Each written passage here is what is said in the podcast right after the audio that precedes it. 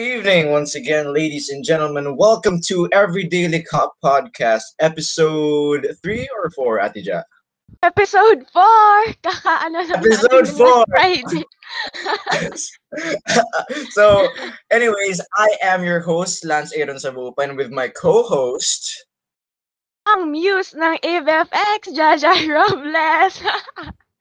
Wow, and of course, ngayon, uh, actually, we have a very, very special guest today. Uh, hindi siya, it's, it's, this, it's, this, this guest, uh, how do I put this? Parang kinakabahan ka lang.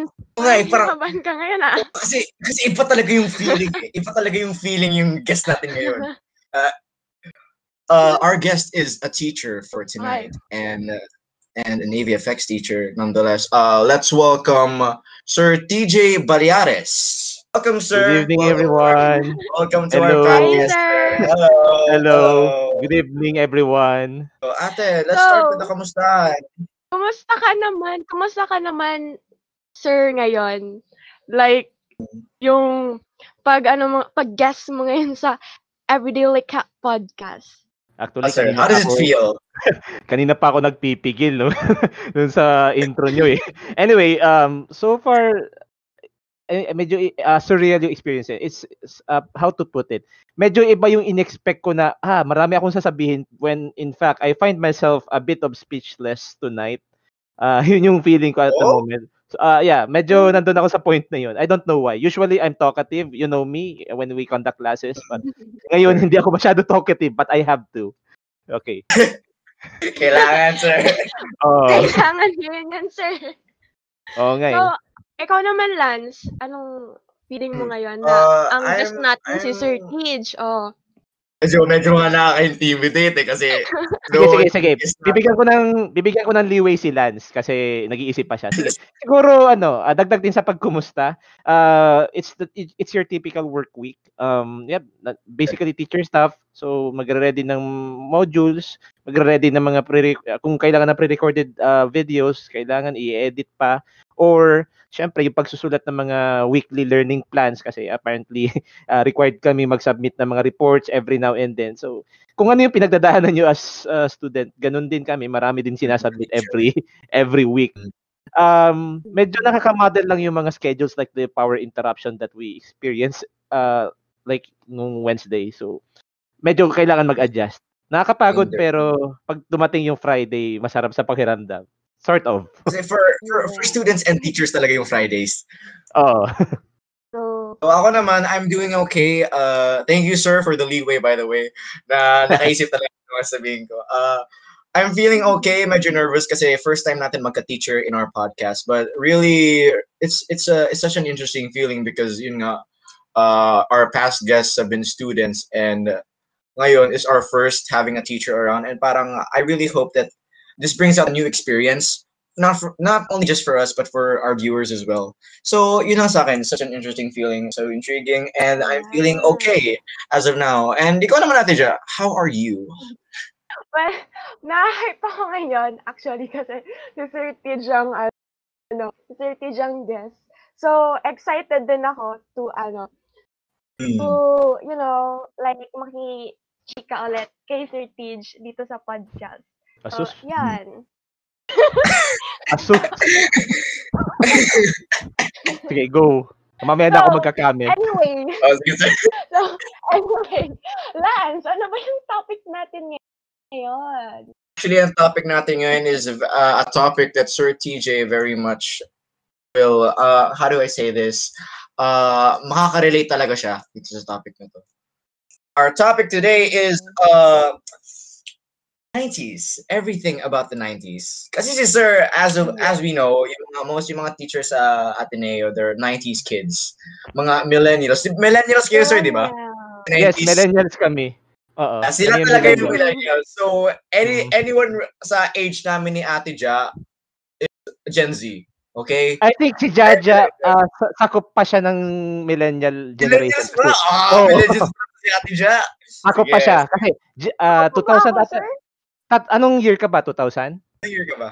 Ah, 2000. Oo, sakop ka pa. Oh, sakop ka pa. Ano, Ikaw yung ikaw yung bridge. Ikaw yung bridge ng Gen. Z at millennials.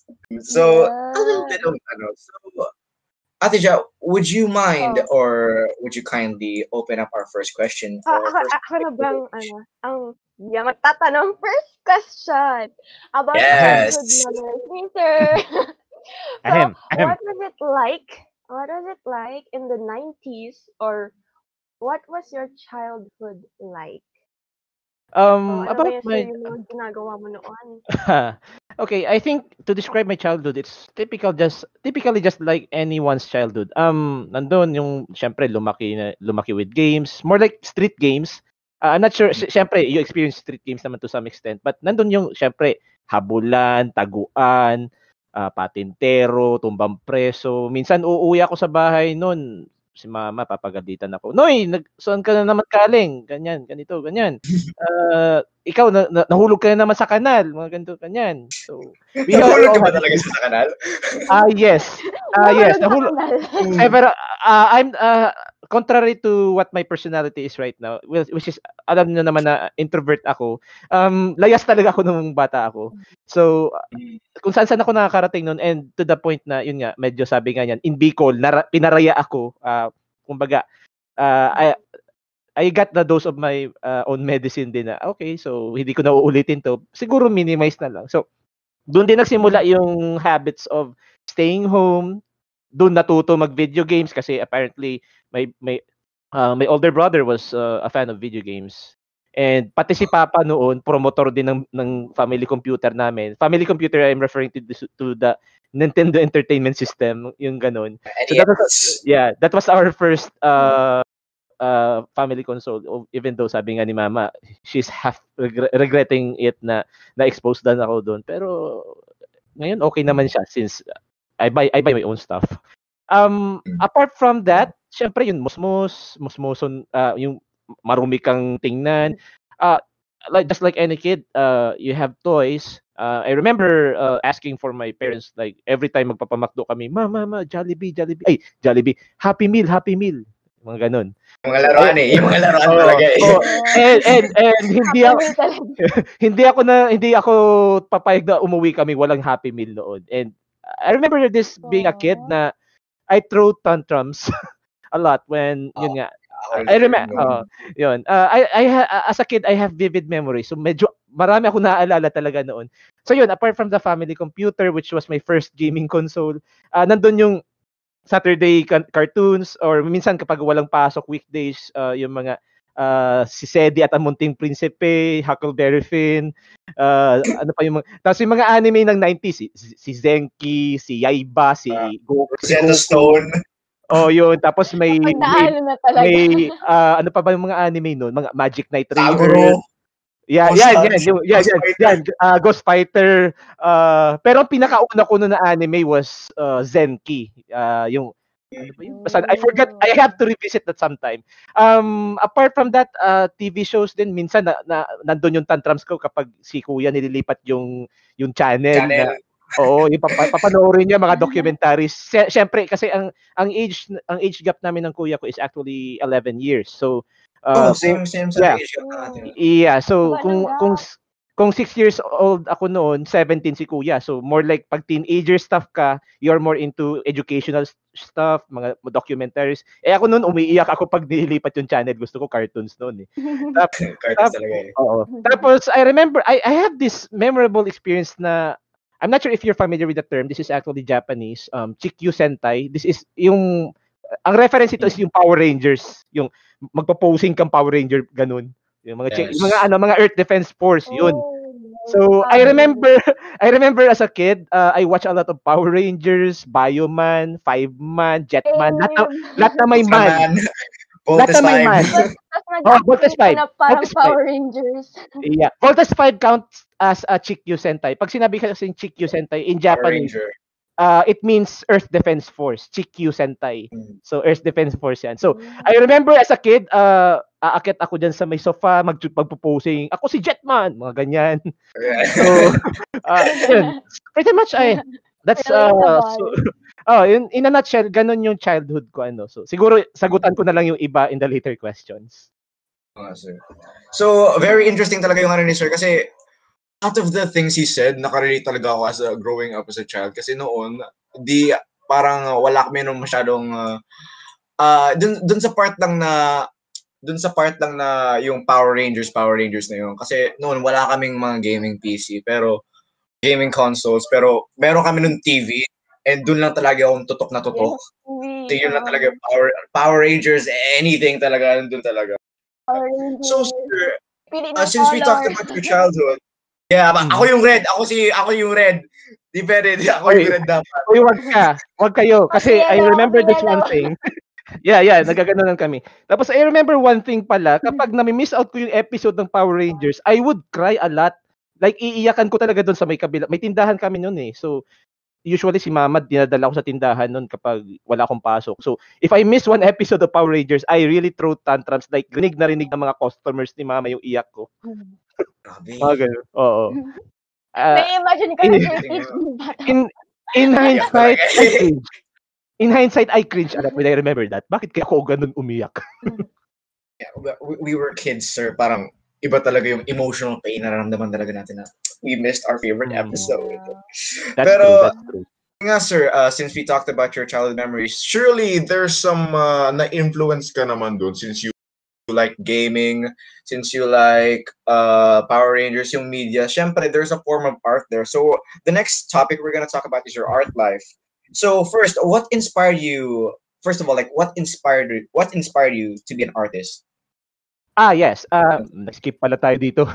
okay, so what inspired me? Marami actually. Um, pero nagsimula kasi, actually, kung maalala ko, halos wala akong mahugutan ng inspiration noon eh. So what I see, I imitate.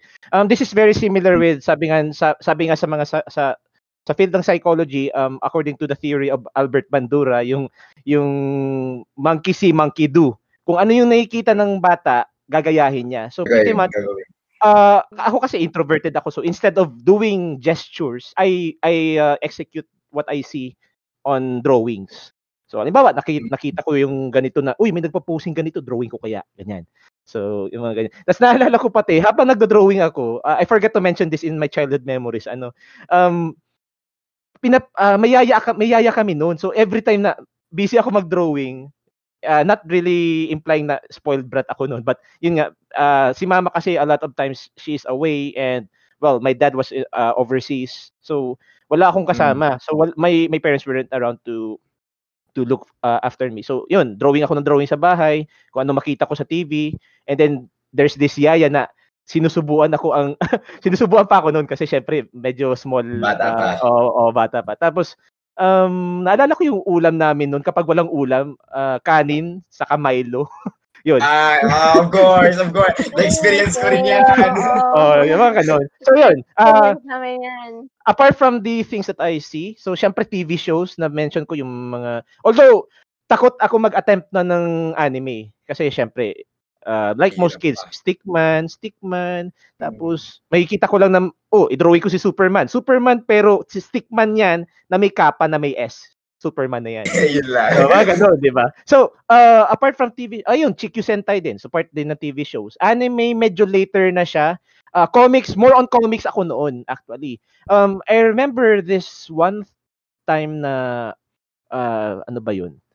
Uh, I asked a lot of pad papers kay mama. Mama, minsan ako na yung nakakaubos ng tindan ni mama ng pad papers. Pero, ang end result, ginagawa ko siyang comic book series. Uh, As in, Ay, yung flip. Oo, yung Flip. oo, flip, oo. As in, yung first page, nandun yung title, nandun, nandun yung graphics, ano yung, sino yung author ko, no. Medyo na, nakakaagid-agid na ako kasi, well, may mga nagbibigay kasi may nagre-regalo sa akin ng comics. So, kasi, so I imitate what I see. So, yun. Gumawa, gumagawa ko ng comics. Then, ah, naalala ko, ang English ko noon, alam mo yung barok? Sobrang pagkabarok ng English ko noon. Like, uh, alala ko nun yung, ang term ko, ang term ko for fighting, you back. I back you. mga ganon. So, oh, Carabao. ganun, ganun yung English ko. Oh, uh, I think I was age 5 at this. Yun lang yung mga English words na alam ko. You back, Mm. I back you. Yun, yun. We fight. Ibig sabihin nun, we, let's, let's fight. Mga ganun. Fight. Fight. Fight. Mm. Tapos I remember having this stick figure character na inspired kay to, kay ano, kay Flame Torch sa Fantastic Four. If you're familiar with Fantastic Four sa Oh, Marvel. si, si Johnny, Ah. Johnny, uh, Johnny. Yeah, yeah, yeah. I have this stickman figure or character na inspired kay ano sa kanya kay kay Flaming Torch. So, yun na, na- may flight ability, may ganito ganyan. So, gumawa ako ng comic series uh, na parang circle circle uh, revolving around that character. Uh, yun, yun nga eh, ever since we move houses, hindi ko na nahanap yun. Gusto ko nga halangkatin sana. Kaso, Oh, sir, Hindi ko na para naman- maka-remake ka, i-remake mo sa art style mo ngayon. yun Dapat- nga eh, Dapat may remake, sir. May remake, yun nga sana yung plano ko. And apart from, yun nga, yung comics, even movies, um, I remember watching this uh, vi- superhero vigilante movie. Hindi siya kilala today. In fact, uh, nag-wonder nga ako, bakit wala tong ano popular exp- exposure nun. Um, kasi we're familiar with Marvel, we're familiar with DC, di ba? So, um, ito, I remember the title of this movie. This the ter- the title is The Shadow. I, I suggest that you look that up. Okay din siya. And for a Shadow. 90 The Shadow. Uh, kilala niya si Alec Baldwin, yung yung actor ni si Alec Baldwin. I'm not sure if you're familiar with him, but uh, yan, basta ano siya, uh, Hollywood actor siya. And he played as The Shadow. Uh, basically, pag uh, superhero vigilante siya, um, ang abilities niya is he can turn himself into a shadow. Na nagiging invisible siya, mga ganon. So, interesting enough, uh, sabi ko, okay to ah. So, gina, gu- may, medyo sanay pati ako nun sa mga times na medyo rip off ako sa mga nakikita ko. So, gumagawa din ako ng, ginagawan ko siya ng Shadow. comic series, yung The Shadow. Tapos, dodrawing ko si The Shadow, pero sabi nga niyan, in low quality version, yung walang bones, napaka-wiggly ng arms, yung mga ganun, di ba? Pero may cape siya, may costume siya, may hat siya. Ganun kasi yung itsura ni The Shadow. May cape siya, may may mask, may mask ba yun? Parang ano eh, parang cloak. Parang cloak yung Mm. nakatalokbong sa kanya.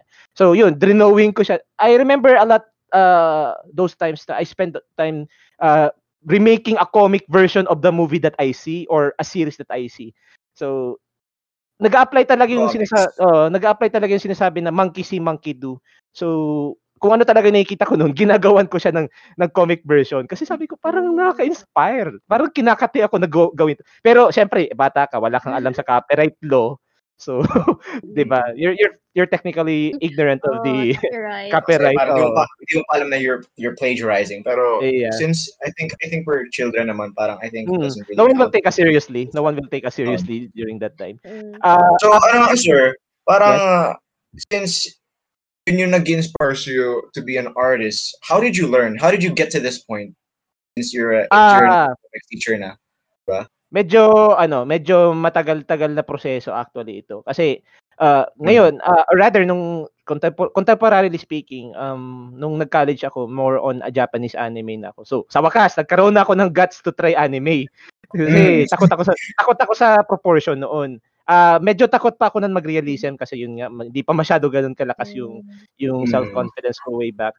Ah, so yun, yung yung grassroots ko noon, eventually na continue pag ah, pag high school. In fact, I remember one time, the first time that I attended anime was yung nan- nanonood pa ako ng Rurouni Kenshin, yung Samurai X.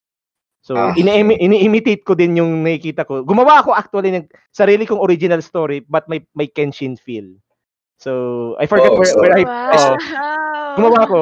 Gumawa ako nun. Pero in hindsight, medyo nagki-cringe ako kasi medyo selfish yung character ko dun. Bakit nga ba sinulat ko yun? anyway, so uh, apart from that, so yun nga, uh, nag-persist yung pagtatry ko ng anime pero hindi pa ako ganun kal- kagaling. Uh, nung nag-enroll ako sa BSDIA uh, nung kal- college na. So syempre you get you get uh, surrounded by our, your fellow uh, classmate artists and even your Mm. teachers. Um nandun, nandun- na, medyo na, nanliit ako doon kasi sabi ko, ang gagaling ng mga kaklase ko. So, kung ano yung na-experience nyo, ah, kayo, mga students, di ba? May mga na-experience kayo, mga kaklase nyo mas magaling. So, I went through that. So, And sabi ko, sabi ko, hindi naman siguro, I'm not sure if I was competitive. Siguro trying to, uh, sabi nga niyan, yung makasabay, makasabay ka lang. So, Mm. nag-try talaga ako. I tried to strive. Gumawa ako ng deviant art. By the way, a lot of grade, a lot, of, Oh, a lot yes. from Deviant from- art. a lot from AN2A, marami sa AN2A nag-stock ng aking DeviantArt kung sino man kayo. yes.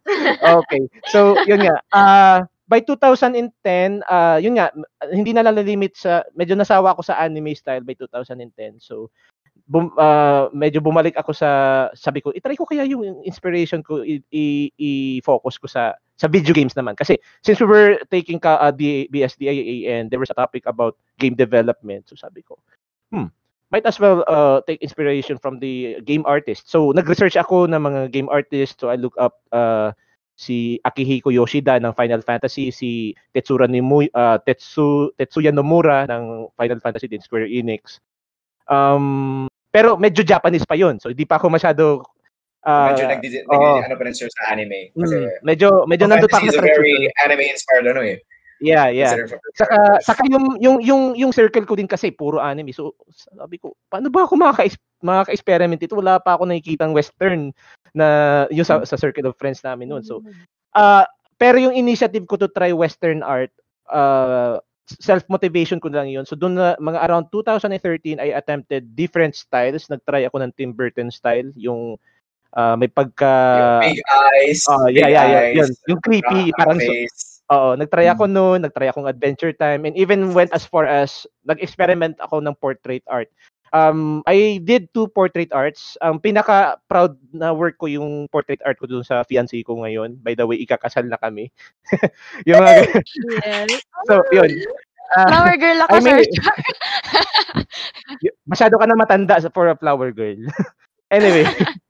so, yun. Um, yun, yun yung pinaka sabi ko greatest achievement ko. I tried that as uh, gumawa ko ng portrait art na yun as a birthday present to my fiancé. Uh, sabi ko, ito, so I work on that for six hours. I remember that time kasi college ako noon. Um, hindi ako nag ay, yeah. Nung college ako, uh, medyo tawag nito, marami akong time noon. So, lesser yung subject load ko. Siguro ang tinake ko nung subjects, mga six units lang. So, that's basically two subjects only. So, marami akong free time. So, sabi ko, gamitin ko yung free time ko mag, magpara-drawing, mag, yun, maging productive. And naisip ko, magbe-birthday nun yung, yung fiancé ko. Sabi, okay, gawan ko kaya to ng art. I work on it, uh, alala ko yun, 6 a.m., ay, rather, 6 p.m., I started 6 p.m. I I skipped dinner or rather I I took working dinner and then ended up uh 2 a.m. Medyo slow yung pace ko kasi syempre uh trial and error eh. So ganun kasi when you're trying a new style, so it's basically trial and error. Yun nga nakakapagtataka kasi uh when I when I did that, it was my first serious uh, portrait drawing na hindi ko inakala kakayanin ko. So, in essence, medyo yun, nandun yung nandun yung development phase ko. Pero it wasn't easy. So, marami din akong dinaanan na trials. Siguro sagutan ko na lang yan sa next question mo. So, yun nga sir, actually that is the next question. Ah, what Ah, were the challenges you encountered? oh, talaga? okay. So, yung yung challenges kasi uh, paputol-putol siya eh. So, maraming mga social hindrances, kung hindi social, mga internal conflicts, yung mga syempre yung yung issue of self-motivation, self-esteem. Uh, kasi I I learned drawing by I started with nothing. It's bas- basically observational. So as mentioned ko nga earlier, uh, what I see I imitate. But nung natuto na ako, nung na, naging aware na ako sa yung copyright and everything, uh, syempre I have to be original with my content. So when I observe, I get pieces, I gain a, a bit of information, then adapt that to my own. And eventually, yun nga. Pero syempre hindi siya madali, hindi siya masya, hindi siya madali kasi ah ano ba yung mga challenges ko noon? Um unang-una, uh, my parents were not as support. Hindi naman siguro not supportive. They're more passive. Uh siguro sige, si- sila yung okay, sige, whatever floats your boat. So they're passive. Uh as for me, yun nga kasi most of the time my parents were actually busy working and uh, it's either iiwan ako sa yaya or isasama ako sa tindahan even though pag sinasama ako sa tindahan drawing ng drawing pa rin ako noon. Uh, the challenges nandun yung social. Pag sinabing social, syempre yung peers na either mamaliitin yung work mo kahit hindi naman sila marunong mag-drawing. Kasi eh, oh, may may may introvertism actually goes way back. Hindi pa ako ganun masyado ka, ka-outgoing.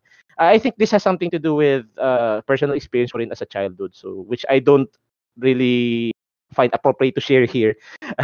uh, ano pa ba? Uh, yun. Uh, apart from that, so high school, nag-try, yun nga, may transition ako doon. Uh, but it wasn't easy. I- There was one year in high school that I stopped drawing. Uh, nawalan ako ng confidence because I experienced a lot of bullying in high school. So, contrary to what is expected, hindi ako naging productive noon. Dapat sana naging outlet ko yun. That was my regret. Dapat outlet ko sana yung art noon, but I didn't. I actually sulked that time. One year ako hindi nag-drawing. Pero nung third year high school, if in in your in your case parang junior high siya. Uh, nung third year junior high, um I went back to drawing. Um ang ang main reason is my exposure my exposure to Ragnarok online. I played a lot of Ragnarok online during that time. So may time nga no na uh, yung mga tawag ko dito, mga kaklase ko, inaabang-abangan yung Ragnarok comics ko eh. So, yeah. Alam ko, sir, uh, may remake siya ngayon, this 2021? Or na-announce? Ah, uh, wala pang confirmation yon actually. Pero yung yung ginawa ko noon na parang comic sort of, uh, sarili ko siyang story. It was based on my gameplay story thing. Mga ganun, oo. Pero yun, uh, after that year, no, nahinto na naman, fourth year. So, ay, medyo nagkaroon na naman ako ng crisis noon. I forgot what. Uh, hindi, hindi, hindi siya crisis. More like, I was actually more active in playing music in on my senior year in high school. So nagtutugtog ako, oh. nagbabanda ako. And oh, yes, kung ano yung kung ano, kung ano yung, kung ano yung nakita niyo doon sa picture ko nagbabanda. Yes, totoo 'yun, nagigitara, nagbabanda ako nung high school. Actually nga sir, nakita ko yung video mo eh, yung yung yung tribute. Nag-acting pa, 'di ba? Ah, 'yun 'yun. Oh, yeah, napanood pala ni napanood pala nila yung nagtutugtog ng Slapshot. That was actually in college. Uh, mer- oh, buhay pa yung electric guitar ko noon. So yun, uh, fourth year high school to first year college, hindi ako masyado nakaka-drawing. My focus was more on uh, music. So yun, medyo naging challenge din yun. Hindi, hindi ko napapalis yung drawing skills ko. But eventually, uh, reaching second year college, bumalik yung drawing. Kasi uh, a lot of my peers, nandun yung mga creatives, nandun yung mga weirdo. 'di ba? Andun yung mga weirdo in a good way. So Our kids. Oh, the weird kids. So ito, gum- nagdo-drawing ng video game stuff. Doon na doon bumalik yung interest ko sa video games kasi a lot of them are playing video games na hindi ko alam. Like, ha, nilalaro mo to, hindi ko nga to alam nung bata pa ako eh. So mga ganun. And then when when, when uh, during that time when I was actually exposed to the kind of media, uh doon, doon ako na doon ako kinatin na ah, gawa na ako ng ganitong art, gawa ko ng fun art. So I draw everything. Yun, halos every now and then may ina-upload ako doon sa DeviantArt ko. A lot of my my artworks way back then were inspired by video games. Uh, pero may may isa kasing major hurdle akong pinagdaanan in college. And uh, this is actually hindi masyado well known pero alam ito ng alam ito ng mga co-faculty ko. Si si Miss Mab nyo alam to si Sir Lau most likely alam din ito um, I stopped DIA actually um, there's actually a big big reason why I stopped DIA. So third year na ako noon na, so imagine one year na lang graduate na sana ako. So it actually parang sabi ka niyan in, in layman terms parang yung langit at lupa uh, ay nag ano nag ano yan nag, nag-meet kumbaga. So parang nag, nagunaw yung mundo ko noon kung natapos na yung DIA life ko noon. The reason was uh, we have financial struggles way back then. So I was forced to shift. Pero ako hindi ko matanggap. Sabi ko, no, ayoko mawala sa DIA. Kasi pag nawala ako sa DIA kako, parang end of the world na. Hindi na ako makakapag-drawing. Hindi mawala yung pagka pagka good weird ko, yung mga ganun, 'di ba? So actually during that time na yun nga nawala ako sa DIA, I stopped I stopped school for one semester. I actually sabi nga niyan, I did some soul searching on my end. Um nagtaka yung friends ko noon sa DIA, bakit wala si TJ? Bakit yun, biglang nawala. So, I never spoke any word to them kasi yun nga, humiliation na hindi na ako DIA student that time. Pero sa loob ko, I want to I want to continue my art. I want to continue my craft. So, mga after a month of my hiatus with school and with everything, nag-enroll ako sa Camsor Animation Studio. If you're familiar with that, yung training program ni ano ni ni Gov noon. I'm not sure if you're familiar. Mm. Basta uh, yun. So nag-enroll ako doon sa training program. I actually uh, underwent six months of training and eventually I got my flare back. Pero sabi ni mama, uh, yun nga, sabi, magtapos ka magtapos ka pa rin ng college kasi employment pa rin yung pinaka-importante. Which is we, know ayun na nga yung sinasabi ko na passive si mama about my craft. Ako naman being the practical person when I uh, I was uh, 20 years old na ako during that time kasi graduating na sana. So, I went back to college pero nag-enroll ako on a different course. I enrolled um, sa AB Communication. That is the closest course kasi sa DIA kasi there's the production, there's the filmmaking. So may filmmaking kami noon. So sabi ko, hindi mawawala yung ano, hindi mawawala yung tawag dito. Oh, yung art. Kasi art pa rin naman yung film, 'di ba? And Mm. A lot of things actually opened my eyes dun sa pag sa shift na sa course na yun. So social social issues, kaya nga may pagka-woke din ako to some extent. Uh, and uh, pero habang nandun ako sa AB Communication, I was actually practicing my craft. Uh, to the point that even my classmates in in that course na amaze na, "Uy, si TJ nag-animate. Uy, si ganito nag-ano." Kaya every time na may production, halimbawa may groupings kami noon. Like, oh, eto, mag-grouping tayo. Tapos gagawa kayo ng video present gi- gagawa tayo ng video uh, advertisement. Tapos silang lahat pag-aagawan nila ako kasi ako lang yung marunong Yeah. mag-animate. Yun, para, yun yung feeling na parang kasi ako Power! Kaya nga sabi sabi ko noon parang ayoko ayoko na. Parang parang teka, parang ginagamit lang ata ako ng mga to. So medyo naging hindrance din 'yun sa pag, sa art ko kasi gusto kong i-practice ka drawing eh. Pero sabi ko animation is not bad. Okay, I can practice this. And in fact, I got a bit more confident with animation kasi nung nag-thesis kami in college, production thesis kami doon sa sa media studies. Um, I was in charge of the production. My group mates, my thesis mates were in charge of the research. So ako, tumutulong ako sa research paper, pero I'm more on the one-man production. Ako yung edit, ako yung animation, ako yung subtitles, everything. So in-apply ko lahat doon ng nat- natutunan ko sa DIA. Uh, I applied everything from After Effects, from Adobe Premiere to Photoshop. In-apply ko lahat doon. Sabi ko, no, ayoko masayang yung three years na stay ko sa DIA, gagamitin ko dito para makagraduate ako. And it was worthwhile. It allowed me to graduate that course. And um, in hindsight, hindi ko pinagsisisihan yun kasi apart from being able to uh, although medyo setback nga lang, hindi ako masyado nakaka-practice ng artwork ko, um, natututunan ko, ay nap- nahahasa ko yung animation skills ko doon. So, and at the same time, I gained license to teach in that department. I was actually a faculty of Media Studies Department in 2018. So, nagturo ako ng Photoshop doon sa college, sa department na yun. So, it wasn't easy, pero may ano siya, may may what do you call this? May may pay may may pay siya. Kumbaga may payback pa rin siya. So, hindi ako nahirap, hindi siya masyado regretful for me. Kasi Yan you lang. got to practice your, ano naman sir, you got to practice your skills in a different, ano, kasi Hmm. parang uh, yung na-apply mo yung skills mo sa DIA in a different field, kumbaga. Kasi sa ano yun eh. EB Communications. Mm. So, Ate Ja, so why don't you start off with our next topic since na-discuss naman ni Sir yung art life niya. Yeah. So, uh, since ano, di, di, we're we're we're we're done with this origin story. Okay na yung origin Yes, story. childhood memories, artist life, tapos na tayo dyan. Okay tapos Mga ngayon, nandun before, naman tayo sa before. present. Pero ngayon, pero ngayon, let's talk about the now. Yeah, now! And now, nako po. Ayan. Sige, sige, sige. Present arc. Sige. Sir, di ba, AVFX teacher siya. So, sir, what made you decide to be an AVFX teacher? Tapos, naging dream mo ba siya dati when you were a child? Ah, sige. Ah, good question. Ano, kasi ibabalikan natin yung na-mention ko kanina. Kasi actually hindi ko in-expect na magiging teacher ako.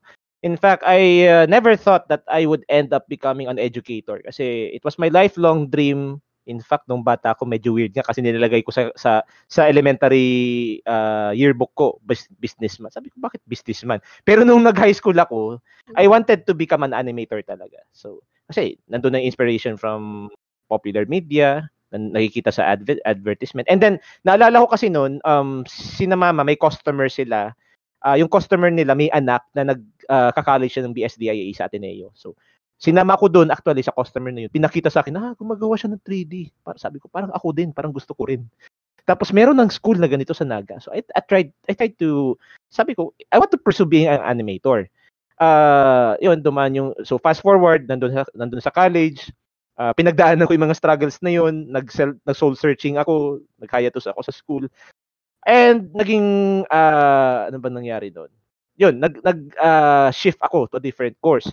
Pero sabi ko, nung, na, nung nasa media studies department na ako, I wasn't actually sure of what to become.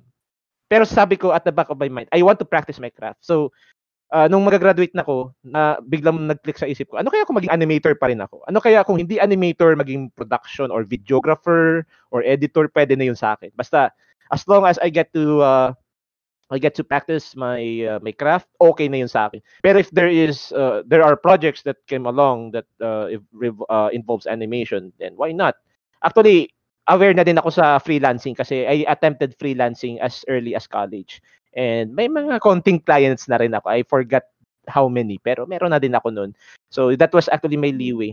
Um, yun, hindi ko talaga na-come across na maging teacher. Pero there was actually a premonition to that. Kasi nung nag-NSTP kami sa college, 'di ba first year college, you have the uh, NSTP program. May NSTP teacher uh, was saying something like, "Uy TJ, alam mo daw pag naka, nakatapos ka na, naghuhulaan ko, bagay ka maging teacher." Then ako naman, yung teacher ko, pinagtawanan ko lang, "Ma'am, wag naman wag ka naman ganyan. Di naman ako bagay maging teacher. Ako nga pagka responsable ko, mga ganyan." So, uh, pero looking back, sabi ko, oh ano, bakit ako nahulog dito? Why am I here? Tapos, nag ito yung funny thing. Kasi, na, nasa senior high na, nasa senior high na ako presently, nakita ko yung NSTP teacher na yun. Kasi, part pa rin siya, uh, Ateneo employee pa rin kasi siya.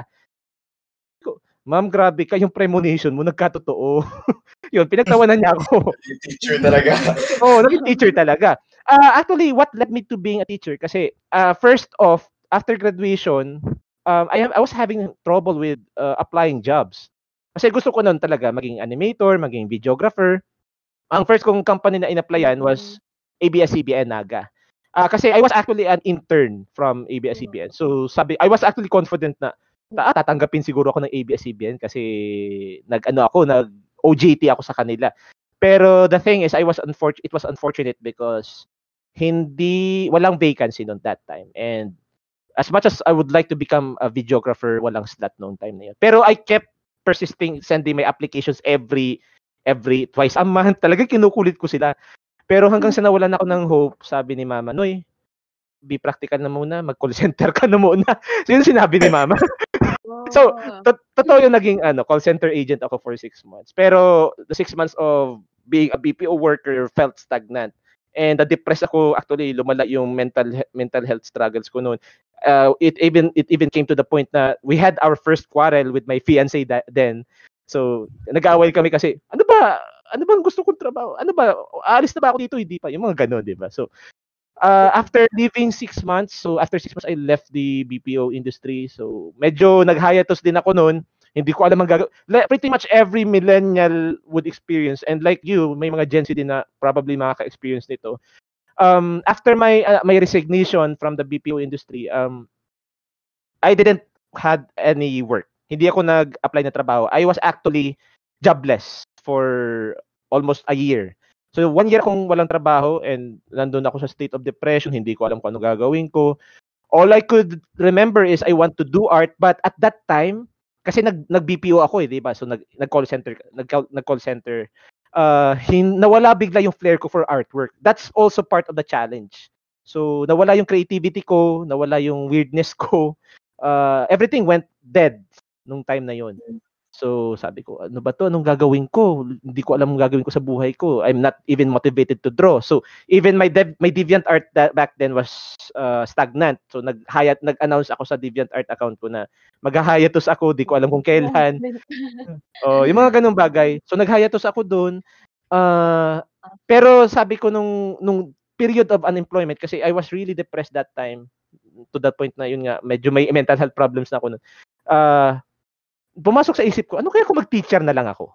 Like, random thought lang siya. Hindi ko inakala na papasok sa isip. Ano kaya kung mag-teacher na lang ako? Pero tinan so, ang, ang sunod kong ginawa, I asked a lot of friends and even my parents, ma, paano ba maging teacher? Tinanong ko sila. So, yun, um, sabi daw, ah, magbo-board exam ka niya, Noy, ah, magaganito, magaganyan. So, and magbe-methods. And naalala ko, uh, may may course dito sa Ateneo Dinaga na, ina, na ino-offer for teaching methods, yung methods of teaching nga. So it was actually uh, good for one semester if I remember correctly. One semester worth of course. So syempre uh, apart from uh, kaysa naman wala akong ginagawa sa bahay. So I need to be productive with my life. So sabi ko, okay, mag-enroll ako sa klase na to, magiging teacher ako. Pero that time, I, it wasn't clear to me kung anong subject ang ituturo ko. Pero uh, upon learning, nung nag, na-enroll ako sa course na yun, um, it came it came to me na ah magiging English major ako kasi AB communication nga yung graduatean ko. So sabi ko nako po English teacher. Pero okay sige na rin, pwede na rin kasi I can speak English naman. Ah pero ah, after uh, taking that course, so nag-let ako, although hindi pa ako agad-agad nag nag-board exam for let, uh, nag-apply muna ako sa first ever school ko. That was actually the, the the stepping stone to teach. I applied in STI College Naga. So doon ako first time na nag-teach kasi syempre sa method na train kami kung paano magturo. So I might as well use that skill yung natutunan ko doon sa course na yun. And the, the experience was actually sabi ko, uy, kaya ko naman pala mag-teach. So sige, carry, carry ko na to. So I taught multimedia arts. That was actually my stepping stone in teaching animation kasi may background nga ako sa animation. I, I taught 3D modeling, I taught basic drawing, I taught color theory, uh, basta lahat ng multimedia arts tinuro ko. Advertising design i taught that in college. College level yung tinuro ko doon and after yes uh, after two years I sw- ito na nandito na ako sa Ateneo. Pero pag after two years ko sa STI uh, nag-Ateneo ako pero uh, sa media studies department ako nagturo. So yung I taught Photoshop I taught uh, uh, Adobe Premiere I taught Adobe Audition uh, Adobe InDesign. I taught those four courses in media studies. Oh. Yun yung ano ko eh, yun yung uh, yun yung course na nagpa-graduate sa akin. So sabi ko, I should give back to the course to the department that allowed me to graduate. So naging faculty ako ng media studies. So I taught AB communication, I taught DevCom, pero Photoshop classes. Hanggang sa yun, after my contract ended with media studies, nandito na ako sa senior high. And thankful ako kay Sir Lau actually. Shout out Sir Lau kung narinig na, na, nakikinig ka Shout out, man. Sir Lau. Okay, Sir Lau. Salamat Sir Lau sa pagkup-kup sa akin sa sa Ateneo Senior High. So I was I was actually able to make use of my skills. And here's the good thing. Uh, going back to this uh, to the to the field of teaching, especially to the to the to the field that I love, bumalik lahat yung knack ko for drawing. Kasi uh, iba iba iba din kasi yung feeling ko when I first taught in STI. Eh. So hindi pa masyado buhay yung creative side ko noon. So uh, dito talaga mas nabuhay kasi sabi ko parang ito na. Ito talaga yung home ko eh. I was actually very comfortable being back in Ateneo where I where Ateneo is my home. I consider I consider Ateneo as my home. I remember I remember telling my uh nung nag-apply pa lang ako, nasa HR pa lang ako ng Ateneo. I remember telling the interviewer yung sa HR, uh, what made you decide to to apply in Ateneo? So yun yung nirason ko na uh, apart from of course nandito yung ano, quality education, Ateneo is my home ka ako. Uh, Ateneo is what actually shaped the character that I am now. So naging teacher ako, uh, marunong akong ganito, marunong ako sa sa animation, marunong ako sa ganitong field, sa Photoshop. So hinubog ako ng Ateneo. So I should give back to the school that allowed me to graduate. So as uh, uh, as what you can find me here, um, I'm actually a teacher in Ateneo. So naging college teacher ako, naging senior high school teacher pa ako. So that's was that was how I actually reached this point. Uh, medyo bumabalik na yung artsy side ko paunti-unti. Kasi it died nung nag-call center ako eh. So, nabalik siya agad right now when I am uh, teaching here. Yan lang naman. So, sir, parang, parang nakapaisip na tuloy ako, what if mag-teacher ako? Parang, ito na rin yung premonition kasi, kasi sinasabi mo na, kasi sinasabi mo na baka mag FX faculty na nabago in the future. Oy, wag ka. Wag ka. Ba- baka mangyari talaga yan. baka mangyari talaga.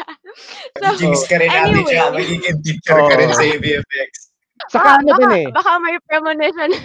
Saka isa pa, Okay. dagdag, dagdag ko lang pala. Uh, being a teacher in the Ateneo also opened my eyes na, yun nga, yung naalala nyo ba, di ba, Ja, yung diniscuss ko sa inyo sa AVFX 125 na um, I should, we should not be contented with where we are. So ako, I'm, I enrolled myself to the master's program of DACA, yung ano, yung Masters of Computer Graphics and Animation. So, nag-decide ako na, yun, let's pursue postgrad studies para apart from syempre tumaas yung sahod, yung professional development. And in fact, in re-enrolling myself in that master's course, um, mas talong bumalik yung creative side ko. Medyo kalaban ko nga lang yung free time kasi syempre, nagti-teach ka, nagpe-prepare ka ng materials. Pero uh, during weekends, I find time to draw. So I have my graphic tablet here actually. So nilalabas ko siya every weekend para mag-drawing ako. So ginagamit ko din siya during your AFX 113 class. So Lance, alam mo yan Lance kasi estudyante Sir, kita sa... pa lang, sir. eh. Oh, so yun lang, gin- sir, pinakita mo sa amin. Uh, yung pinapakita ko 'di ba sa inyo sa klase. So, yun, ginagamit ko siya every class. Pero ang original ko talagang purpose for buying that graphic tablet was to practice my craft. Uh, kasi bumab- bumabalik na eh, so sayang. And at the same Sayang time, naman, sir. Ang ganda pa naman ng ano mo, sir. Ang tablet mo. oo nga eh, 13k yan. Dapat baka balik yung kapital. Since, yan nga sir, na ano na, na, na talk about, natakal na natin yung mga anything about you being an EVFX teacher, kung paano ka nagsimula. So, na-observe nyo ba sir na merong difference ang childhood mo sa ch- childhood ngayon ng mga students mo? Like, about arts, ganon. So, ano ba yung difference? Um, ang difference na na-observe ko is unlike uh, siguro may may may ano siya, may similarities din to some extent kasi as a kid, I'm exposed to to television shows, uh, Voltes 5, Zenki, Dragon Ball. Uh, kayo din naman ganun din. Pero ang kinaiba lang kasi is you have more access. You have Hmm. yung Internet eh. eto, yo, you have the you have the the power of the internet. The instant yung instantaneous access to everything. Kasi unlike kami noon uh, nung 90s uh, ano ba yung sabi ko sabi, ko nga kay mama, ma picturean mo daw si ano dinadalan ko TV or paki-picturean mo nga yung pinapanood kong episode. Pero mama kasi was actually passive. So yeah, I I I never had anyone to even my older brother wasn't very uh, ano uh, passive lang naman siya. Hindi naman hindi naman sa hindi supportive. Passive lang. Uh, yun. So I had to rely on myself. Uh, naalala ko lang uh, noon pag pag uh, gusto kong gayahin yung art style ng Samurai X, I have to really look closely every time na pinapanood. Tapos pag nagko-commercial break, ay naiinis ako kasi wala na yung reference ko. So, yun. Ako na. Joke. 'Di ba? So, Gusto tuloy-tuloy lang talaga. Mm, ta- ano, sa inyo kasi oh, sa, sa inyo kasi you have mm, kasi sa inyo you have the internet and you can download images. Mm. Kami noon wala masyado eh. Siguro comics lang. Comic, pero yung wala nga mang wala pa ngang manga noon eh. I, I'm not sure kung may manga na noon dito sa Pilipinas eh. Manga, manga siguro prutas meron. Pero yun, we were limited pretty much. Yun yung na, na, na, napapansin kong uh, difference. Pero similarities, marami. Uh, kasi halos same lang naman yung exposure. Difference lang talaga sa technology.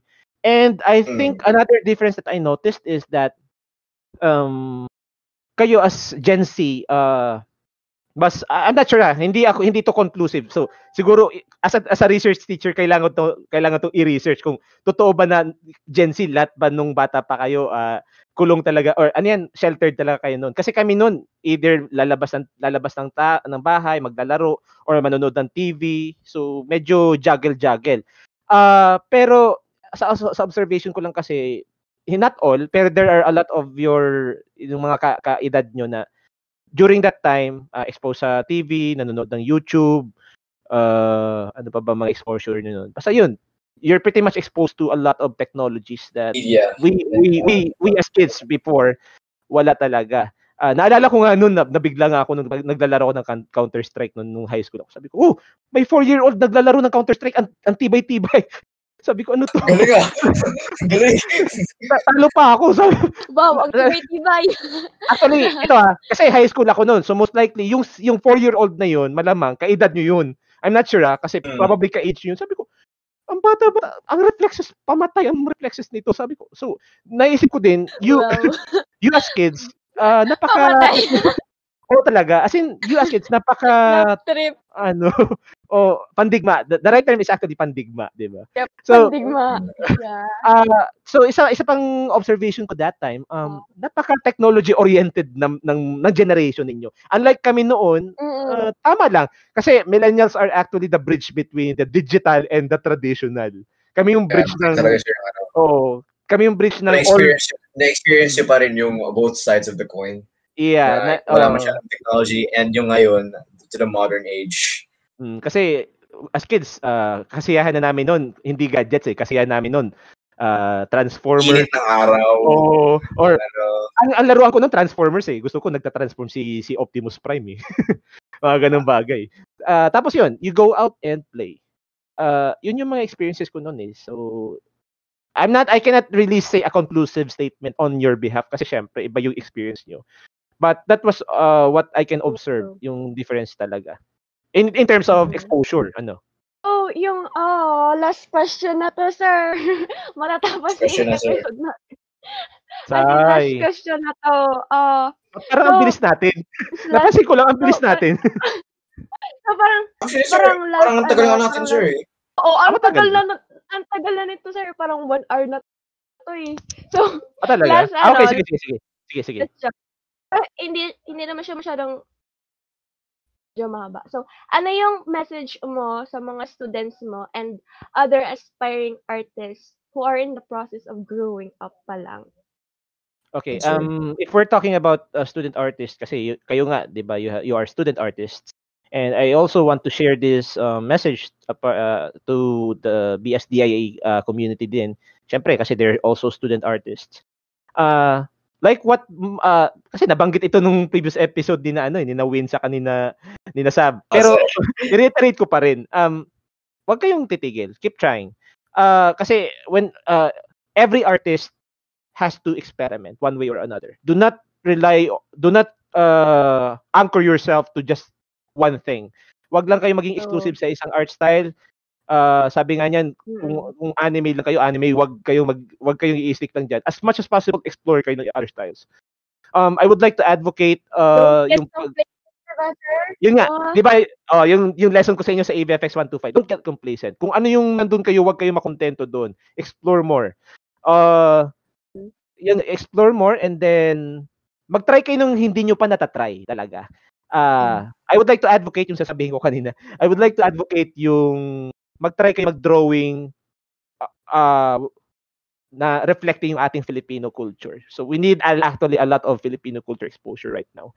Uh, sa sa mga popular folklore. In fact, you can make a, a series out of them. Kasi if you notice Japanese anime, they did theirs, right? So Yeah, ang dami na, sir. Sobrang dami na talaga. dami na. Sobrang dami na. They reference Japanese mythology, they, they reference everything. So tayo, sabi ko naman, how uh, let's let's as uh, let's uh, might as well let's do that as well. Mm-mm. Tapos ako nga iniisip ko din ito, um, yung postgrad studies ko, I actually plan to create a video game. Yun yung magiging thesis ko kapag nag-graduate ako sa Oh. master's degree. Oh, I want to-. I want al- alam to ni Ja. Alam to ni Ja kasi nakwento ko to kay Ja before. Pero okay, um ang plano ko kasi talaga I want to ito para ma-inspire kayo um sa postgrad studies ko I actually plan to uh, medyo ano pa lang in the process pa lang so I'm not sure how to execute it. Pero ito yung prospect ko. I want to create a video game, an RPG uh, para siyang retro RPG uh, genre pero reflecting Filipino Wow. culture. So I want to create yung uh, if you're familiar with Dragon Quest, Final Fantasy, ganun klaseng retro na ah, na, video mga- game. FF7 pa? FF7 kind of retro? Mga hindi naman kasi 3D na yun eh. Medyo alanganin tayo sa 3D. Pero titingnan ko kung kayanin ng fans ko I would go for 3D. Pero pag hindi kinaya ng pera ko, ah doon lang tayo sa Final Mm. Fantasy 6, yung yung sprites Yeah. lang. Right. Yung mga ganong klase. Oo. Pero Mm. that's actually very iconic na din yun eh. So, ayun, yun yung plano ko. I want to create something that would reflect the Filipino culture, our Filipino Mm. mythology, our Filipino folklore, everything. Uh, so ako naman, adagdag ko din, uh, bakit ko sinasabi to? Uh, yun nga sabi kanina Ji- ni Jaja, as I, uh, uh, yung na-discuss ko to sa lesson nila sa AVFX 125, don't get complacent. Um, if you graduate, if you achieve one milestone, go beyond that. So, kung kaya rin yung mag-master's degree, o kung may plano sa inyo yung mag-master's degree, go for it. Uh, wherever your heart takes you, go lang.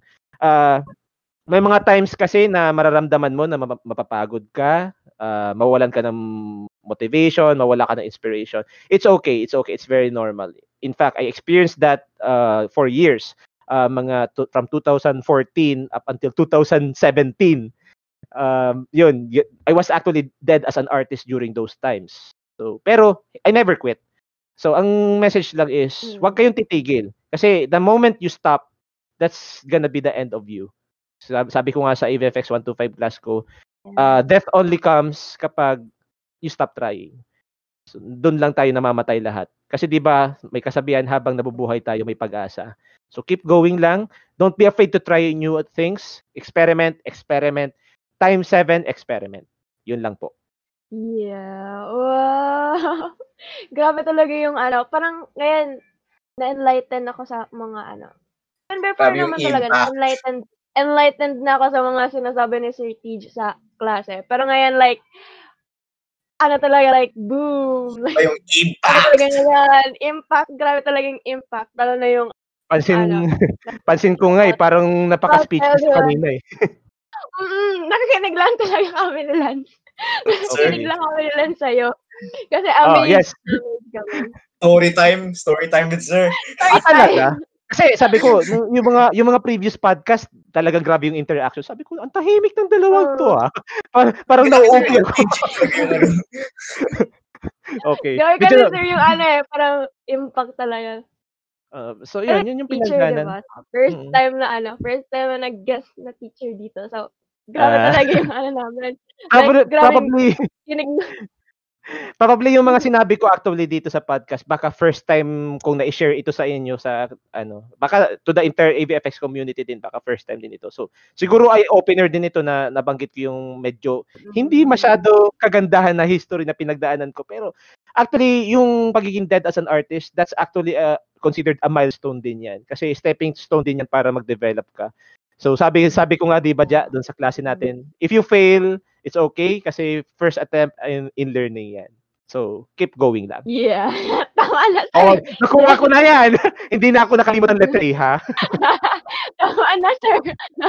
Tama na. okay So, sige Lance, tapos na naman ang ating episode ngayon. So, Gusto na naman nga ang ating episode ngayon. Oh, grabe, grabe. Parang nag-kick in yung ano, parang nag-kick in yung student instincts natin at nakinig lang talaga tayo, kay sir. Imbis na podcast. Oh. Naging online class. Natakot ako, Lagi- natakot nga ako eh. Hoy, natakot nga ako sa inyo eh. Kasi sabi ko, ang tatahimik ng dalawang to. Ba't parang wala akong kausap? Parang nag-kick in, nag-kick in talaga, sir, yung ano namin, yung pag-student namin. ah, okay. Understandable naman. Oo, sir. Understandable naman. Gusto namin mag-input, pero mas maganda yung Pero input. parang, parang ayaw namin, sir, mag-interrupt sa ano. Oo. I hope informative ah. I hope informative. Informative talaga, sir. Okay. And I hope very informative rin sa mga viewers natin and listeners. Sa this story ni Sir, sana yung mga artists dyan ma-inspire sa ano ni Sir. Yes. And who, ano naman, I think, no, I know na may ma-inspire talaga dyan because Sir, he's a hone Oo. artist na he's been through a lot. And yun, sana like such as Ate Ja and me na-inspire sa story niya. Ah, may dadagdag talaga. lang din pala ako. May dadagdag din ako. Ah, kasi in relation dun din sa story ko 'di ba na ano, 'di ba, I stopped DIA. So related din doon sa sin- sa ano, sa sinasabi ko, don't quit. Kung ano man ang mga dumaan sa inyong pagsubok sa buhay, ah, wag nyong wag don't let it down. Don't, don't let that kill you. Ah, metaphorically speaking ano kasi syempre we're talking about yung yung ano ninyo, yung passion ninyo, yung yung fire ninyo. So kung may mangyaring major sa buhay nyo such as yung hindi nyo ma-afford yung favorite course nyo or whatever unexpected circumstance that may come your way, don't stop. It's okay to take a break. Uh, suggestion ko, uh, you can do what I did. You do a lot of soul searching. Okay lang yan. It's perfectly normal. Uh, that will allow you to uh, think things through. Ano bang dapat na i-pursue na bagay. So, yun yung gusto kong i- ibigay na advice. Especially if you're in the middle of the crossroad. Kasi crossroads are everywhere. And they come when you least ex- expect them. Yun lang po. Grabe na naman yung tama, Lance. Parang hindi naman tayo na. Okay. Parang ano ah. Parang nakakaya naman tayo. Sorry ha. So, yan. so, so, thankful, Okay. sir. You're Yes, welcome. You're ah. welcome. Siyempre, thank you, sir. Thank you. Okay, yes, sir. Thank you sa Mm-mm. pagpapaunlak So, amin sa fourth episode ng Everyday Recap Podcast. So, go lang. Hopefully, sir, you enjoyed, you enjoyed, uh, although wala kami masyadong, hindi ko yung masyadong Mm. sa'yo, yun, yung nga podcast, pero sana, sir, nag-enjoy ka naman dito sa amin, like, telling us your story, so, how, how, how it was growing up in the 90s, because we certainly enjoyed your story, sir. Okay. And, Okay lang. Actually, sabi ko nga, sabi ko nga parang kulang yung time eh. Kung may extra time sana tayo sa podcast, i-share ko pa. Pero we're limited on time. So, siguro next time na lang. Yes. sir. Hopefully, sir, sabihin mo pa si the rest of the class, Ah, sa class namin ate. hahanapan natin ng oras yan. Sana, so, kung may, Wala pa naman yung oras, sir, pag, pag, pag, na, ano, ah, na- kung may next podcast kayo, why not? Hmm, di ba? Hmm, sige. Sure. Kasi parang if we're, if we're doing this the whole year, and I, I think there's time naman sir to get, ano, to get, ano, uh, to get the same guests. Oh, yeah. Mm. Different Sige, topics sige. naman. Sige, game ako dyan. Ah. So really, sir, thank you for You're being a welcome, guest. you're welcome. This night. Thank you, sir. podcast, sir. Thank Mm, you, thank you're you so much for welcome. being a guest. So, Ate Ja, why don't you? Uh, Yes, oh, sir, sir. Uh, do you have any closing remarks? Do you have any closing remarks? Anything we would like to Ah, say? Anything Ah, more ano ba? Parang nasabi ko na yung closing remarks ko kanina. Yun na yata yung pandagdag ko. um, siguro, ah, apart, siguro sige, apart from that, ah, ito, siguro ito, siguro ito na lang yung closing remarks ko. Um, right now, kasi nasa new normal tayo, uh, don't don't uh, push yourselves too hard kasi we're we're we're on in this together. Lahat naman tayo naghihirap sa situation.